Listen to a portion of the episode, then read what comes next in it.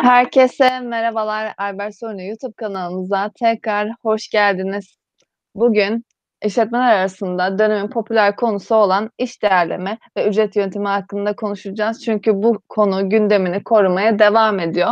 Firmalar da bu kapsamdaki son geliştirme son gelişmeleri araştırmaya devam ediyor. Peki iş değerlemesi nedir? Ücret yönetimi nedir? İşte iş değerlemesi ve ücret yönetimi hakkında bilinmesi gereken tüm detayları bugünkü videomuzdan öğrenebileceksiniz. Tabii tüm bunları öğrenmek için de bugün çok değerli bir konuğumuz bizlerle beraber.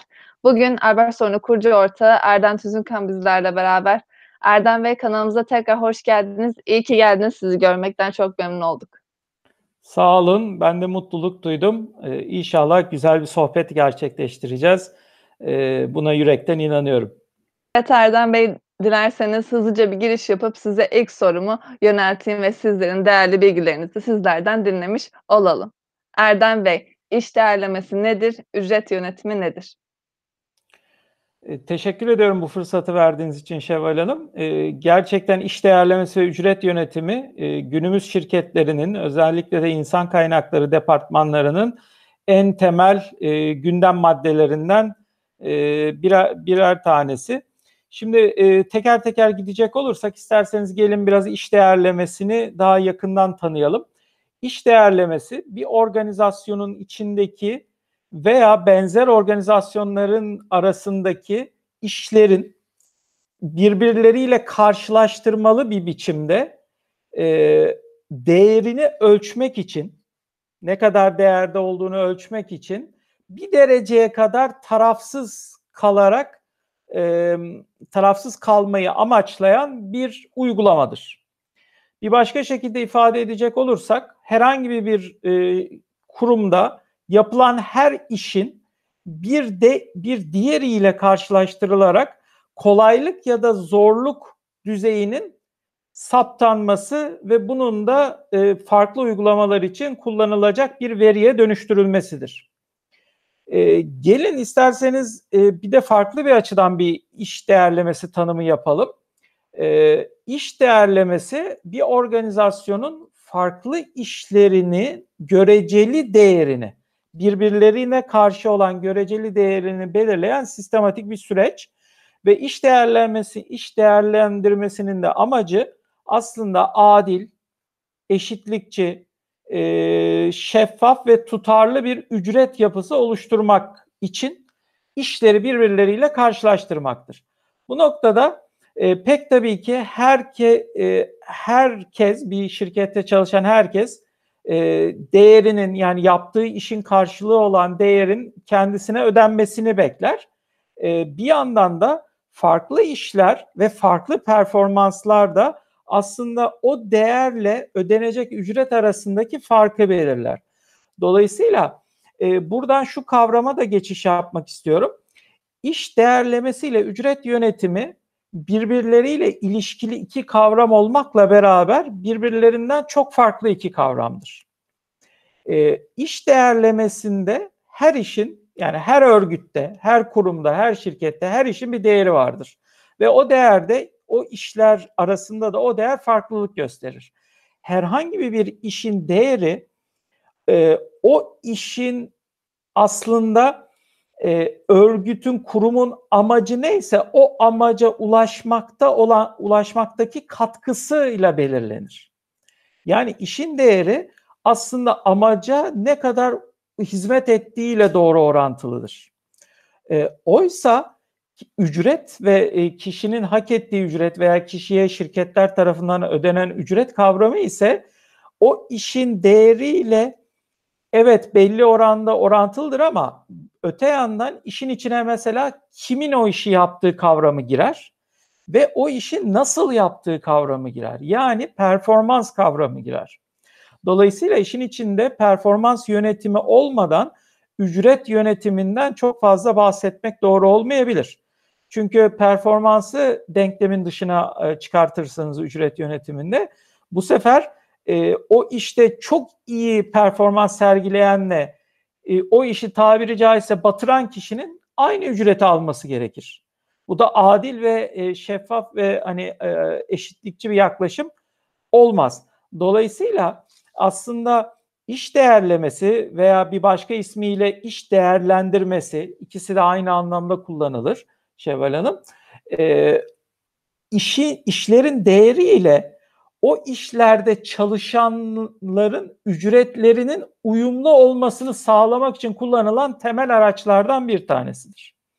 Genelde ücret yönetimi projelerinin ilk fazlarından biri iş değerlemesi olur. Dolayısıyla aslında ücret yönetimi daha geniş bir konudur. Daha farklı dinamiklere sahip bir konudur. Onu ona ulaşmak için hizmet edecek araçlardan bir tanesi de aşamalardan bir tanesi de iş değerlemesidir. Ee, bir başka şekilde de ifade edecek olursak iş değerlemesi aslında o işte çalışanların ücretlerinin e, birbirleriyle uyumlu olmasını ve işin ve çalışanların sürdürülebilmesini, sürdürülebilir kılmasını sağlamak için kullanılan bir araçtır. Şimdi iş değerlemesini aslında e, böyle biraz daha dört tane temel e, anlatıma indirgeyecek olursak veya aşamaya indirgeyecek olursak şunları ifade etmek isterim kısaca. İş değerlemesi birincil ve en temelde bir karşılaştırma yani benchmark sürecidir. Bir karşılaştırma sürecidir. Karşılaştırma olmadan olmaz. Buna gelin bir örnek verelim. İş değerlemesini aslında gözümüzde daha canlandırabileceğimize inandığım bir örnek vereyim. Şimdi Şevval Hanım düşünün ki e, ben sizin elinize bir taş veriyorum. Bir taş ve diyorum ki Şevval Hanım bunun ağırlığını bana söyleyebilir misiniz? Ne kadar ağır? Yani kaç gram sizce veya ne kadar ağır? Şimdi bunu eğer bir tartı yoksa e, elinizin altında, bunu ölçebileceğiniz bir e, tartma aleti yoksa bunu bana söyleyemezsiniz. Peki e, yine de bazı e, hani varsayımlarda veya bazı öngörülerde bulunabilir misiniz? Pek tabii ki bulunabilirsiniz. Gelin bakın nasıl bulunabiliyorsunuz. Buradan da iş değerlemesini anlayacağız aslında. Şimdi diyelim ki elinizde standart etrafınızda olan bir şeye bakarsınız. Diyelim ki masada oturuyorsunuz ve kola seviyorsunuz. Önünüzde bir kutu kola var açılmamış. Şimdi bu açılmamış kutu kola genelde işte 330 cc yani 330 gram olur. Hadi deyin ki işte e, alüminyum e, kabıyla beraber 400 gram. İyi kötü bunu tahmin edebiliyorsunuz şu anda. Alırsınız bir elinize kutu kolayı. Diğer elinize de o verdiğim taşı alırsınız.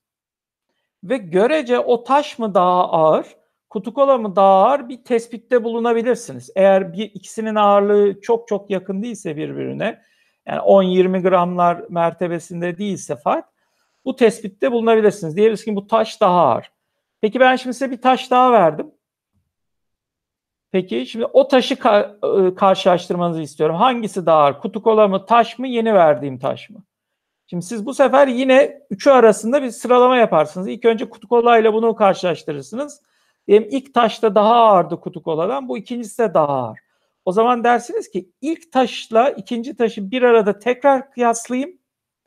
Hangisi daha ağır elimi böyle çöktürtüyorsa diyeceğim ki bu en ağırı bu üçü arasında. İşte bu böyle devam eder Şevval Hanım. Yani ben size yeni taşlar verdikçe siz onu daha önce bildiğinizi düşündüğünüz bir başka ağırlıkla veya başka bir taşla sürekli ikili kıyaslamalara tabi tutarsınız. Ve bu ikili kıyaslamalar neticesinde de aslında görece en ağır taş, daha az ağır taş, orta ağırlıkta taş, e, işte çok ağır olmayan taş ve çok hafif taş olarak aslında böyle bir sıralamaya tabi tutabilirsiniz. İşte iş değerlemesi de tam da budur Şevval Hanım. Bir iş yerinde çalışa e, bulunan pozisyonların, işlerin e, kişilerden ve onların sergilediği performanslardan bağımsız olarak tamamen şirketin amaçlarına olan katkısı ölçüsünde onu kutup yıldızı olarak alarak birbirleriyle kıyaslayarak en hafiften en ağıra doğru yani en az görece en az katkı verenden en çok katkı verene doğru sıralamaktır aslında iş değerlemesi. Dolayısıyla o dört temel aşamasına iş değerlemesinin e, veya boyutuna dönecek olursak birincisi kıyaslama yani benchmark sürecidir demiştik. Bunu da hani bu örnekle ifade etmiş olalım. İkincisi iş değerlemesi yönetsel bir karar destek sürecidir. Ve bu yönetsel karar destek süreci bir muhakeme, bir yargılama, bir mahkeme sürecini barındırır aslında. Bakın deminki örneği ele alın. Ne yaptınız? İki taşı veya kutu kolayla taşı elini, iki elinize aldınız ve tarttınız ve o anda bir karara vardınız Şevval Hanım. Doğru ya da yanlış. Göreceli. Evet subjektif ama bir karara vardınız. Yani bir yargılama sürecine girdiniz. Bir muhakeme sürecine girdiniz. Hangisi daha ağır? Kararsız kalma şansınız yok açıkçası. Diyeceksiniz ki biri diğerinden daha ağır. Buradaki ağırlık ölçüsü yetmiyorsa daha küçük aralıklarda mesela daha birbirine yakın ve uzak taşları kullanabilirsiniz. Dolayısıyla mutlaka işin içinde bir yargılama var, iş değerlemesi e, boyutu olarak ve bu yargılamada sizin bir muhakeme e, yeteneğinizle beraber bir karara varmanızı sağlıyor. Dolayısıyla aslında iş değerlemesi yönetsel açıdan bir karar destek mekanizmasıdır. Yani sizin şirketinize dair işe alım kararları, ücret kararları, terfi kararları, insan kaynakları yönetiminde kariyer yönetim kararlarını almak için kullandığınız bir karar destek mekanizmasıdır. Gelelim üçüncü boyutuna iş değerlemesinin. Ee, o da analitik bir süreçtir. İş değerlemesi analitik bir süreçtir. Yani bilgiye dayalı yargılama içerir. Bu bilgi görece daha nitel veya daha niceliksel bir bilgi olabilir. Yani ya özellikleri bazında bir bilgi, niteliksel bir bilgi olabilir. Bunu da umarım geliriz e, hani e, tiplerine e, bu iş değerlemesinin. Fakat ya da niceliksel yani sayısal bir veri olabilir ama neticede ikisi de veridir ve veriye dayalı bir karar verme sürecinden bahsederiz iş değerlemesinde. O zaman bu bize analitik bir süreç olduğuna işaret eder ve e, mutlaka işin değerlendirilmesinde analitik planların, analitik e, araçların e, kullanılması gerektiğine işaret eder. Dolayısıyla iş analizlerini yaparken bir iş değerlemesi sürecinde mutlaka analitik bir çerçeveden olaya bakmak gerekir. Bu kafamıza göre işte bu işin değeri buna göre fazladır demek değildir. Bakın elinizde tartı olmayan, veri üretmekte bile zorlandığınız o durumda bile bakın veri yaratacak bir çözüm bulduk. Üç aşağı beş yukarı ağırlığı nispeten belli olan bir şeyi mihenk taşı haline getirdik. Yani kutu kolayı ve ona göre sıralamaya başladık. Ondan daha az, daha çok, öbürü ondan da daha çok falan derken dolayısıyla üstten alta aslında yarattığı değer açısından işler bir değerlendirmeye tabi tutulmaya başlandı. Gelelim dördüncü ve son boyutuna iş değerlemesinin. o da iş değerlemesinin sistemli ve yapılandırılmış bir süreç olduğudur. Sistemlidir çünkü iş değerlemesi tamamen bir şirketin, bir kurumun, bir organizasyonun geneline uygulanacak ve aynı biçimde, aynı yöntemle uygulanacak olan bir e, sistemsel geliştirmedir. E, ve bu bir süreçtir. Yani tek atımlık bir kurşun değildir.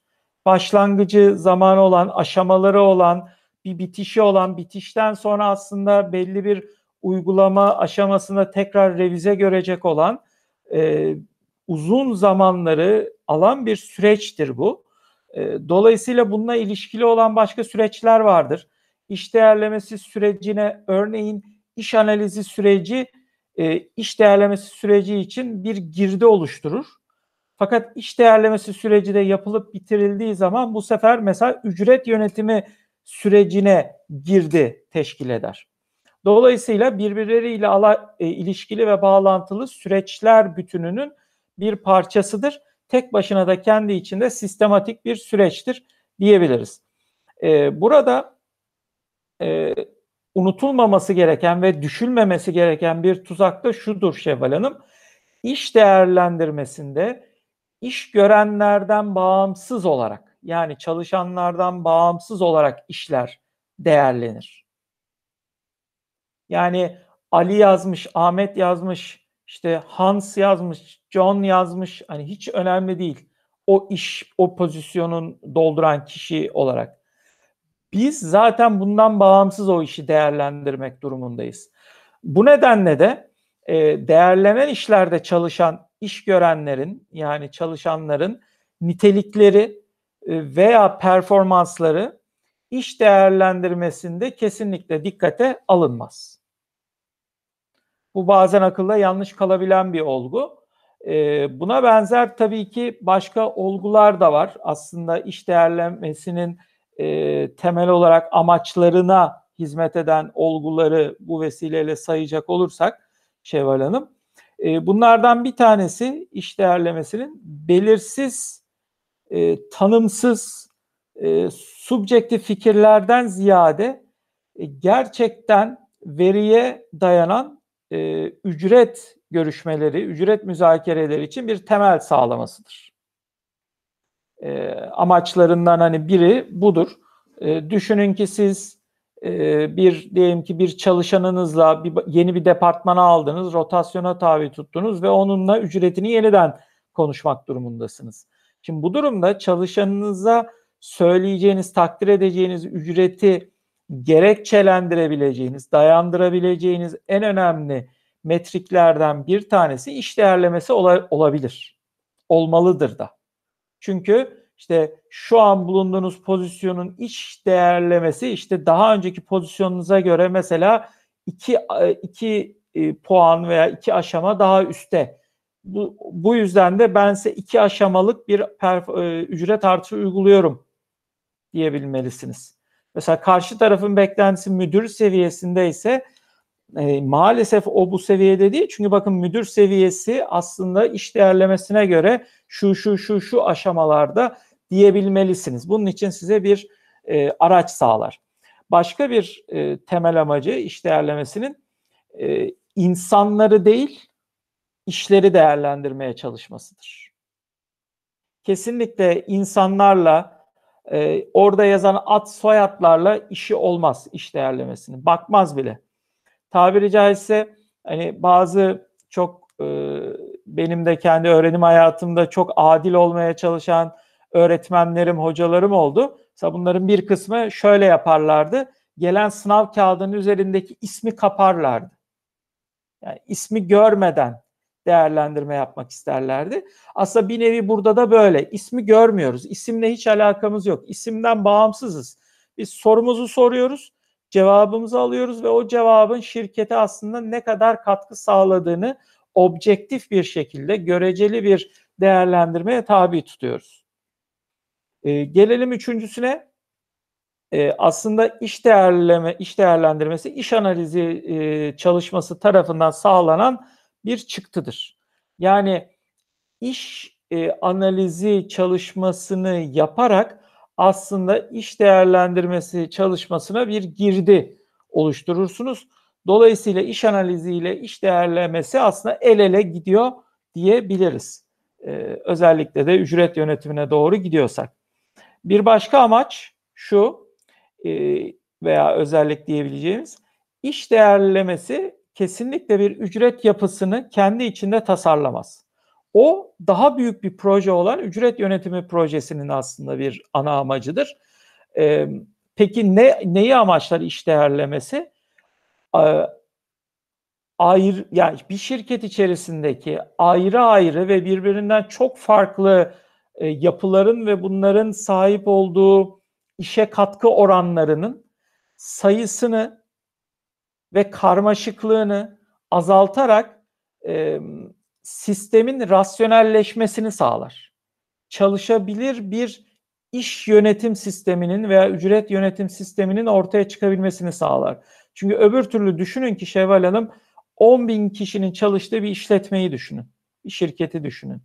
Bu 10 bin kişinin ayrı ayrı ücretini tekil bazda eğer müzakere edersek inanın senenin birinci günü başlarız. 365. günü bitirdiğimiz zaman hemen ertesi senenin ilk günü gelir ve aynı adamlarla tekrar müzakereye başlarız. Yani bunun sonu yok. Bu karmaşıklığın bu ve memnuniyet çalışan memnuniyetsizlikleri ortaya çıkar, çalışan bağlılığı zarar görür. Yani korkunç sonuçlar ortaya çıkar. bunu iyi yapmazsak. Ama iş değerlendirmesinin doğru ve iyi yapıldığı durumlarda gerçekten e, rasyonel bir sistem elde etmiş oluruz. E, aynı zamanda bir başka amacı da iş değerlemesinin bireyler tarafından değil bir grup uzman tarafından yapılmasıdır. Yani e, bireysel bazda ben bu ücreti hak ediyorum veya ben ben işimi çok değerli görüyorum, ben bu şirkete çok katkı sağlıyorum diyebilir insan.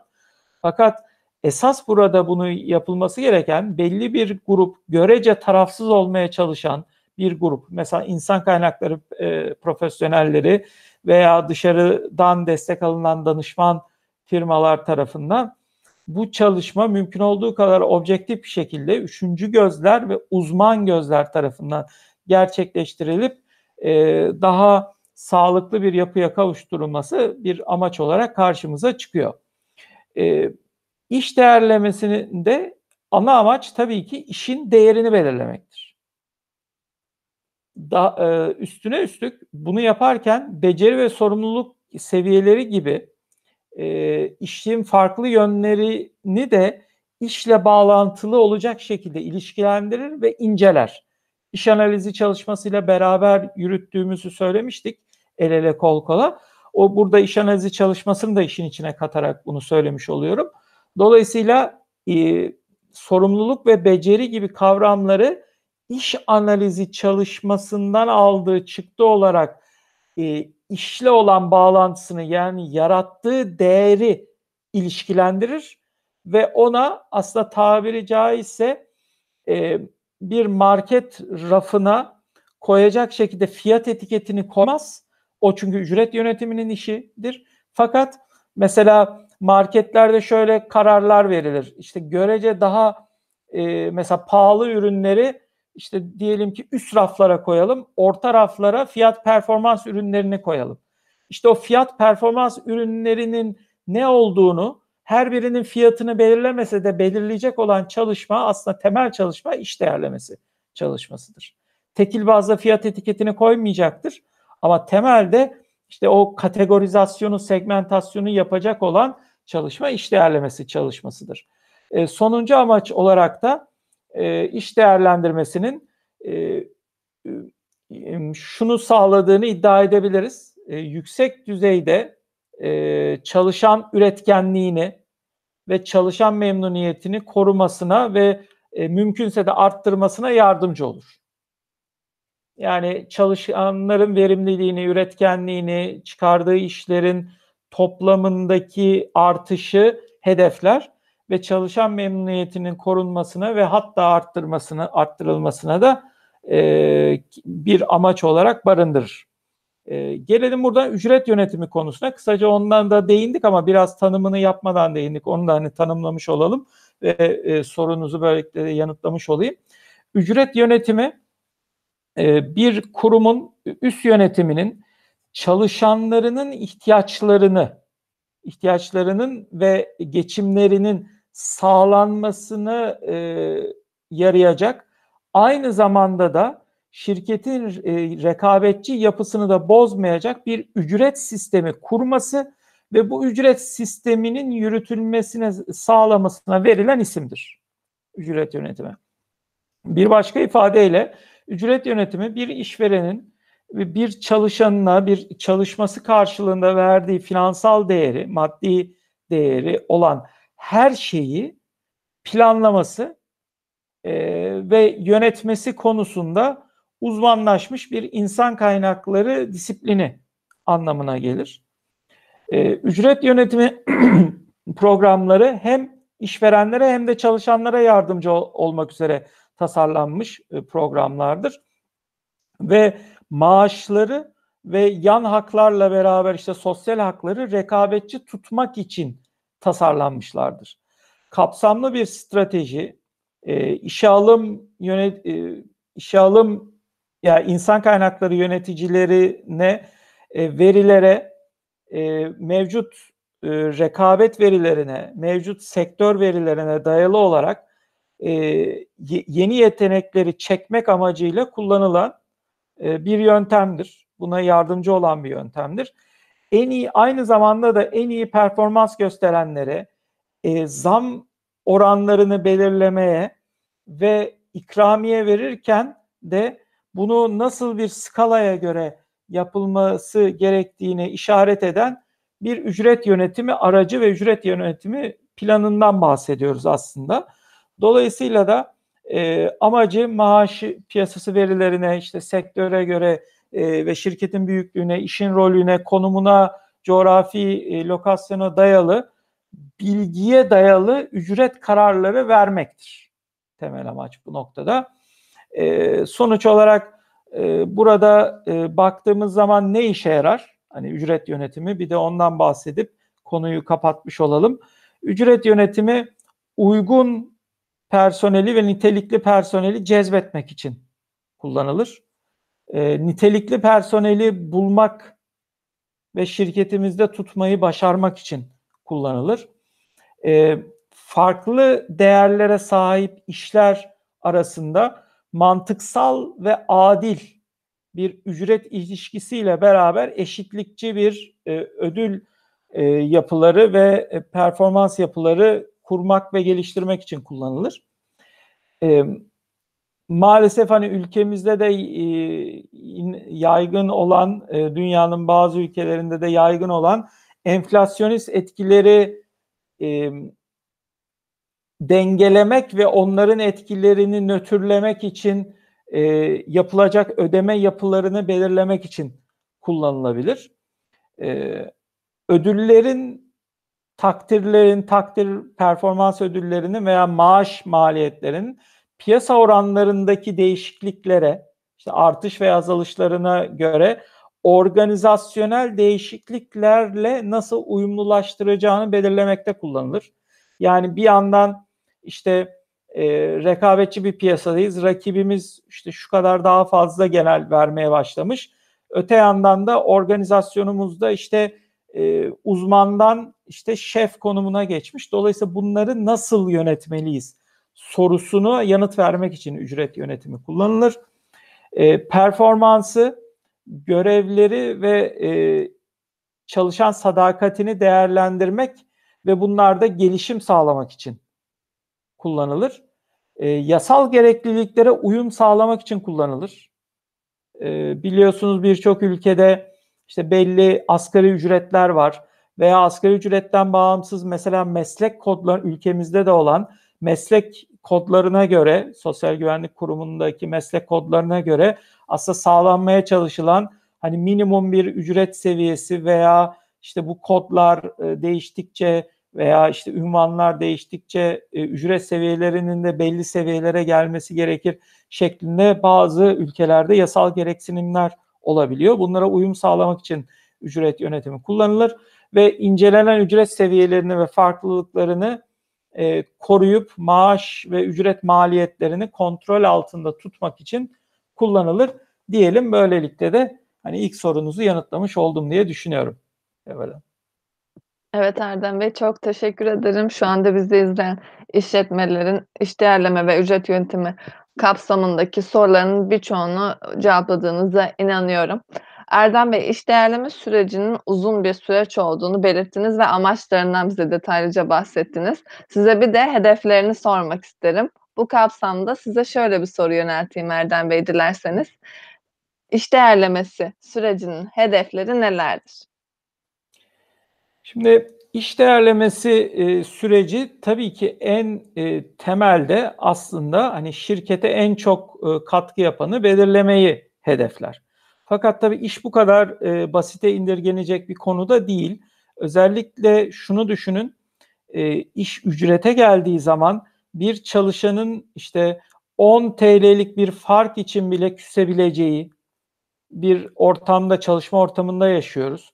Veya gönlünü kırabileceğimiz veya çalışan bağlılığını bir anda yok edebileceğimiz bir e, konudan bahsediyoruz. O yüzden e, bu noktadaki hani işi basite indirgemeden gelin hani iş değerlemesinin hedeflerini bir detaylı olarak ele alalım isterim. Burada 10 tane e, iş değerlemesinin temel hedefinden bahsetmek isterim.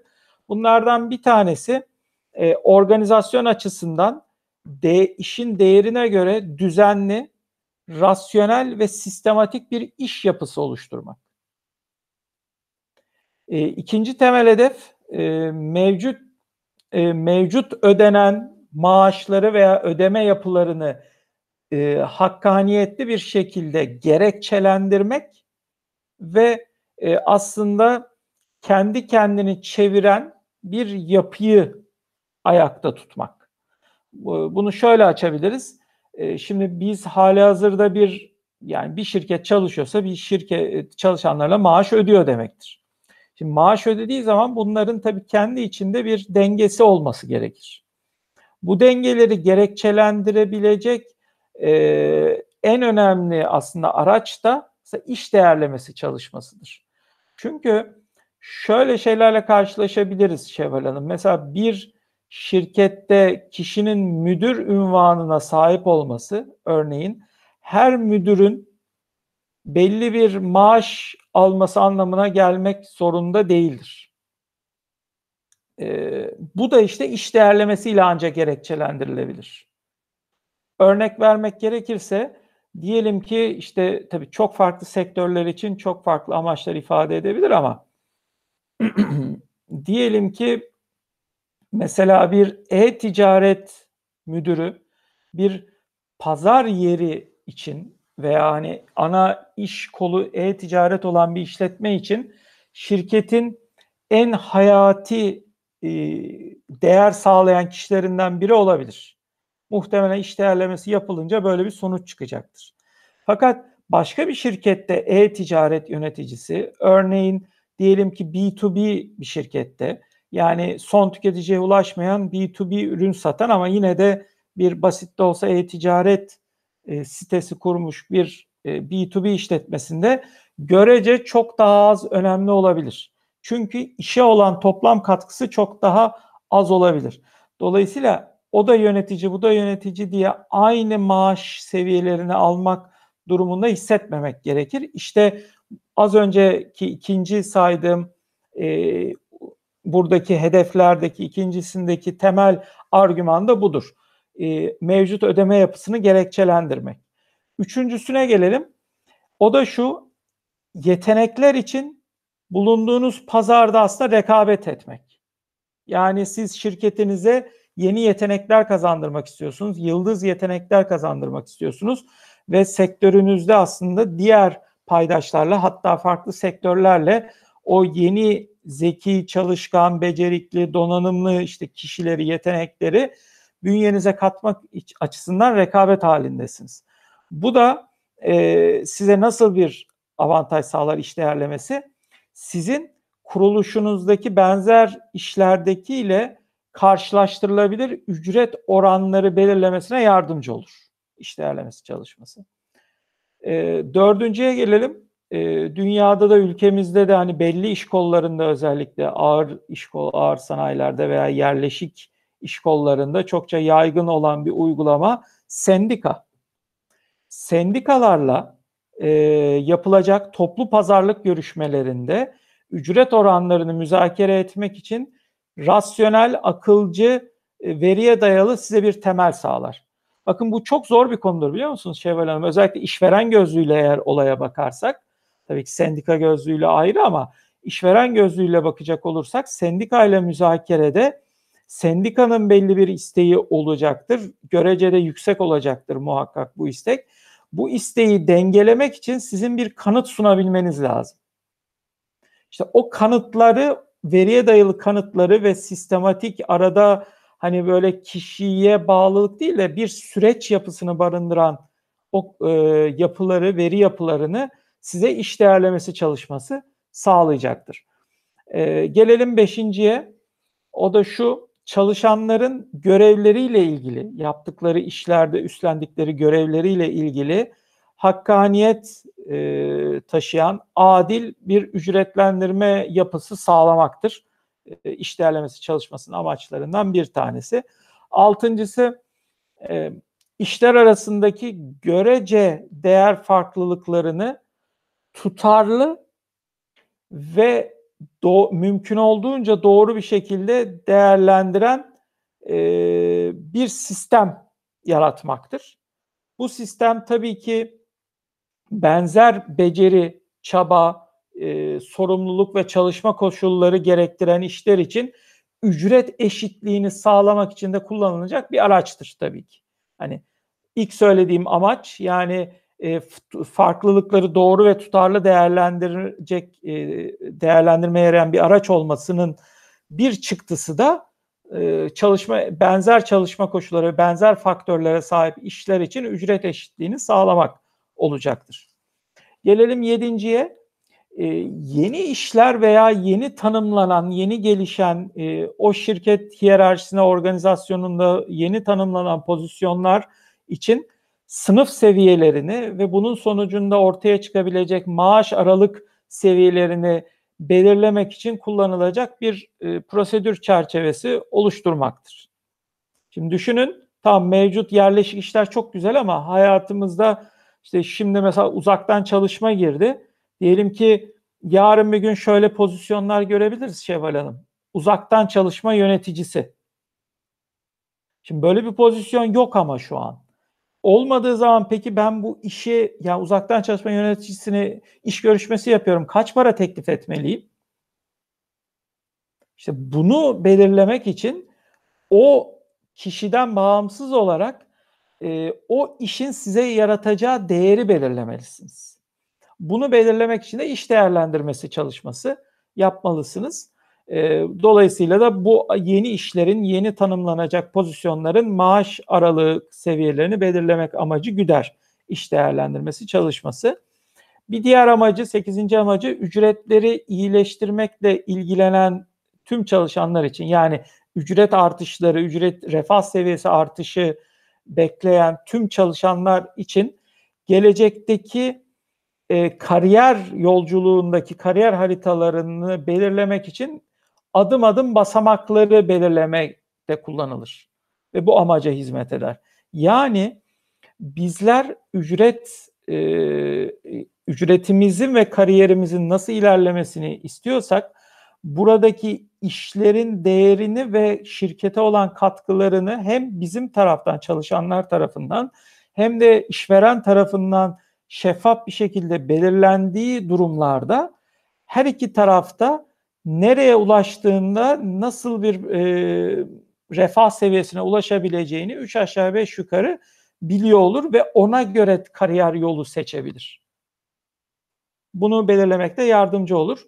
E, dokuzuncu temel amacı e, işin içeriğine göre ücret farklarını belirleyen ücret mevzuatlarına veya e, yasal düzenlemelere uyum sağlamak temel amacı olarak e, gerçekleşir. Bu özellikle bazı sektörler için e, devletlerin veya üst e, devlet otoritelerinin belirlediği belli maaş seviyelerinden e, bahsedebiliriz. Özellikle buralarda çok daha etkindir.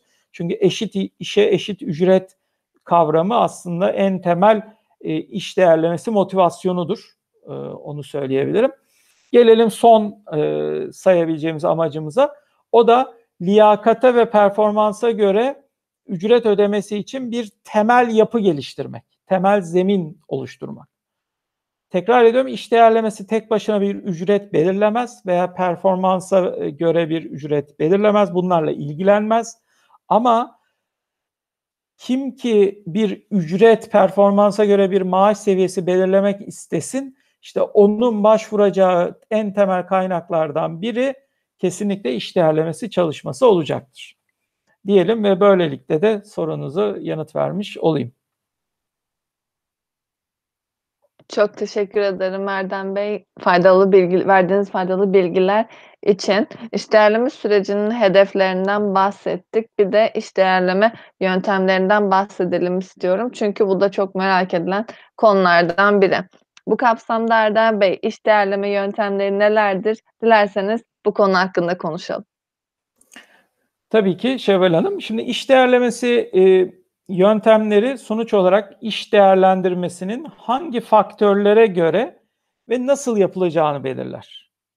Hangi faktörlere göre ben iş değerlendirmesi yapacağım ve neye göre nasıl yapacağım? Aslında bu sorunun yanıtını e, arar.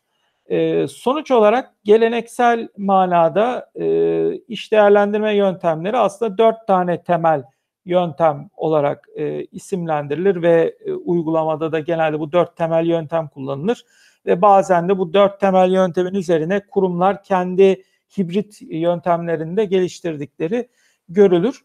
Bu dört temel yöntemi sıralayacak olursak Şevval Hanım, bunlardan birincisi sıralama yöntemi, ikincisi sınıflandırma, e, seviyelendirme veya başka bir ismiyle yöntemi, üçüncüsü faktör karşılaştırma yöntemi, dördüncüsü de puan faktör veya hani puan e, yöntemi veya faktör puan diye isimlendirilen yöntemdir. Dört tane temel yöntem vardır diyebiliriz. Bu yöntemlerden e, ilk iki sırada saydım yani sıralama ve sınıflandırma e, sayısal olmayan niteliksel yöntemler olarak isimlendirilir. Üçüncü ve dördüncü saydığım faktör karşılaştırma yöntemi ve faktör puan yöntemleri ise sayısal yani analitik yöntemler yani niceliksel yöntemler olarak isimlendirilirler. E, burada e, tabii en temel e, şeylerden bir hani bu yöntemleri biraz açmak isterim açıkçası sırayla. Hani baktığımızda mesela sıralama yönteminden başlayalım. Şimdi sıralama yöntemi e, aslında size e, ilk verdiğim örnek vardı hatırlayacak olursanız kutu kola ve taş örneği birebir bunu budur.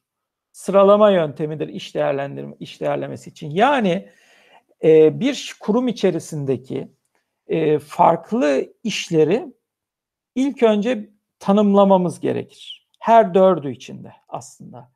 Burada işi tanımlamak aslında burada bir tanım bir e, tanım kullanacağım izninizle Şevval Hanım. Şunu belirlemekle başlar. Ben o işi oluşturan en ufak e, maaş ödeyeceğim yani para ödeyeceğim iş birimi nedir? Bunu tanımlamam gerekir aslında. Çünkü iş değerlemesini bunlara göre sonra sıralamaya başlayacağım. Yani kişinin performansından bağımsız konuşuyoruz Şevval Hanım. O işin şirketime ya, yarattığı değeri oluşturan unsurlar nedir ki ben o işe para ödüyorum? İşin toplamına para ödüyorum ama aslında o işin parçacıklarına da daha ufak ufak paralar ödeyip sonuçta o toplam paraya varıyorum.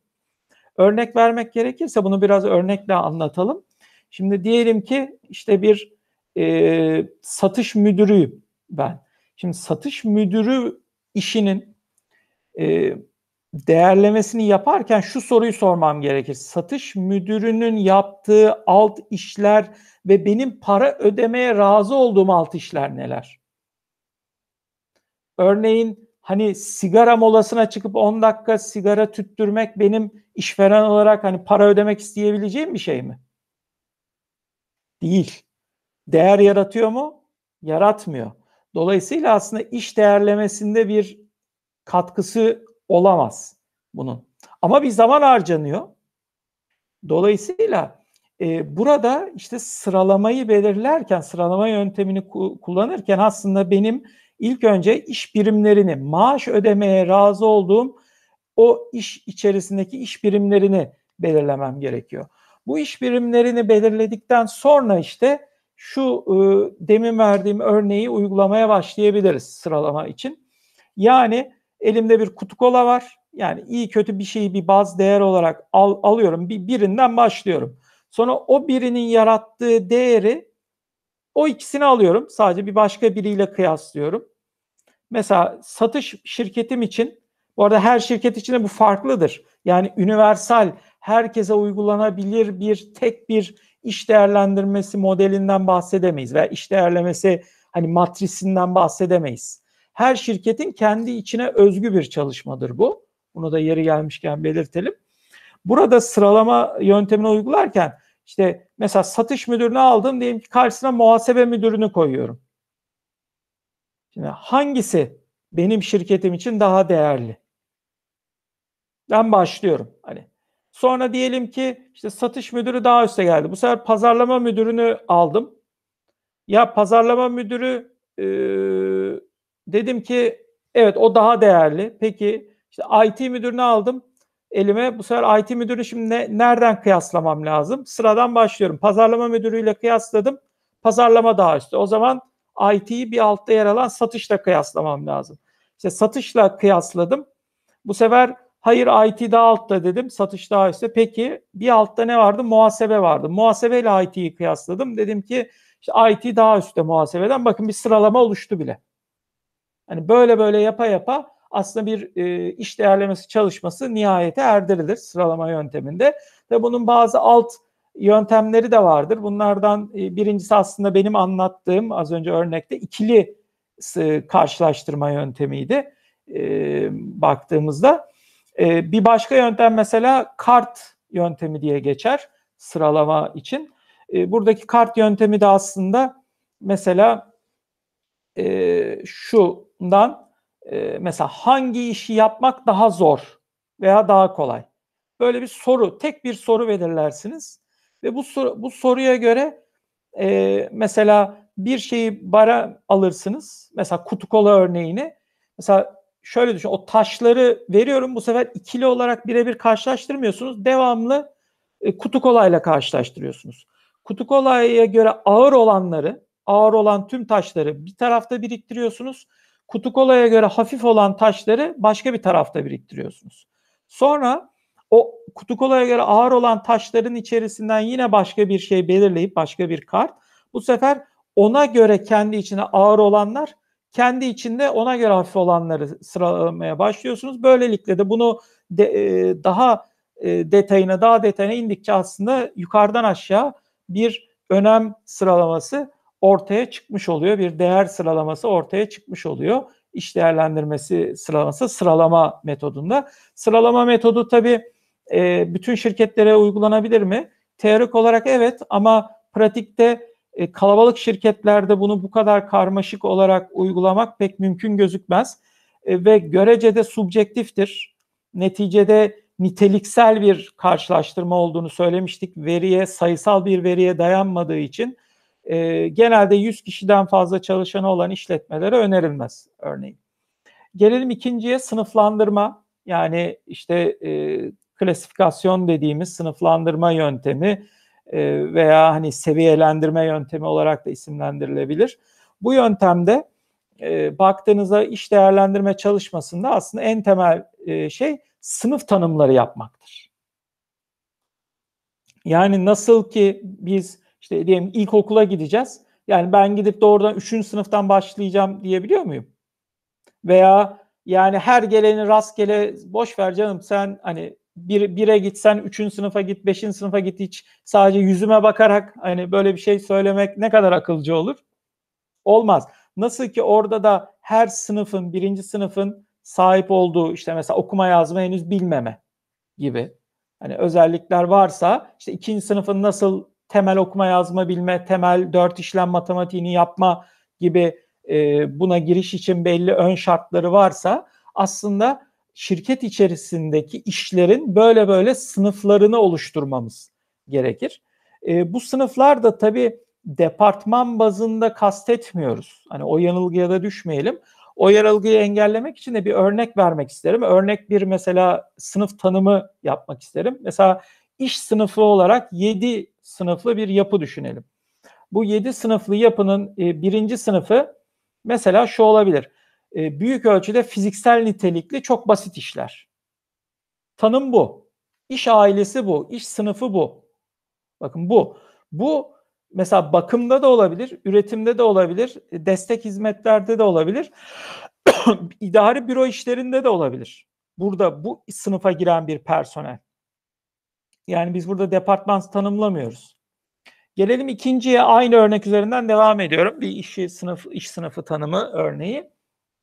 Mesela birkaç haftalık kısa bir eğitimden sonra yapılabilecek, belki bir iki haftalık kısa bir eğitimden sonra yapılabilecek açıkça birkaç tane açıkça tanımlanmış kurala uygun olarak hani yakın denetim ve gözetim altında yerine getirilebilecek basit görevleri içeren işler. Yani mesela işte diyelim ki ne girebilir buna? İşte bir e, işte yani siz e, örneğin hani iş yerinize diyelim ki telefonlarına bakacak bir asistan alıyorsunuz. Yani bu asistana belli bir telefona nasıl bakılır, bizden bizim şirketinde nasıl hitabet e, kullanılır, işte telefona bakıldıktan sonra neler yapılır gibi bir haftalık eğitimden geçirdikten sonra o kişiyi belli bir gözetim altında da tutarak çalıştırabilirsiniz. Yani 3 ay eğitim almasına gerek yoktur bu kişinin. Hani mesela böyle bir iş için ikinci bir iş sınıfı tanımı yaptık. Gelelim giderek ilerleyen bir iş sınıfından bahsediyoruz tabii. Gelelim üçüncü iş sınıfına örnek anlamında. Ona da diyebiliriz ki genellikle basit, açık e, fakat belli ölçüde karmaşık rutin işlemler.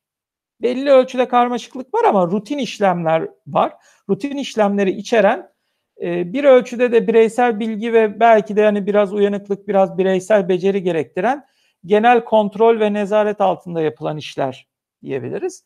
Burada da aslında yine basit işlerden bahsediyoruz ama işin içine bir miktar karmaşıklık bir ölçüde giriyor ve bireysel bir inisiyatif giriyor.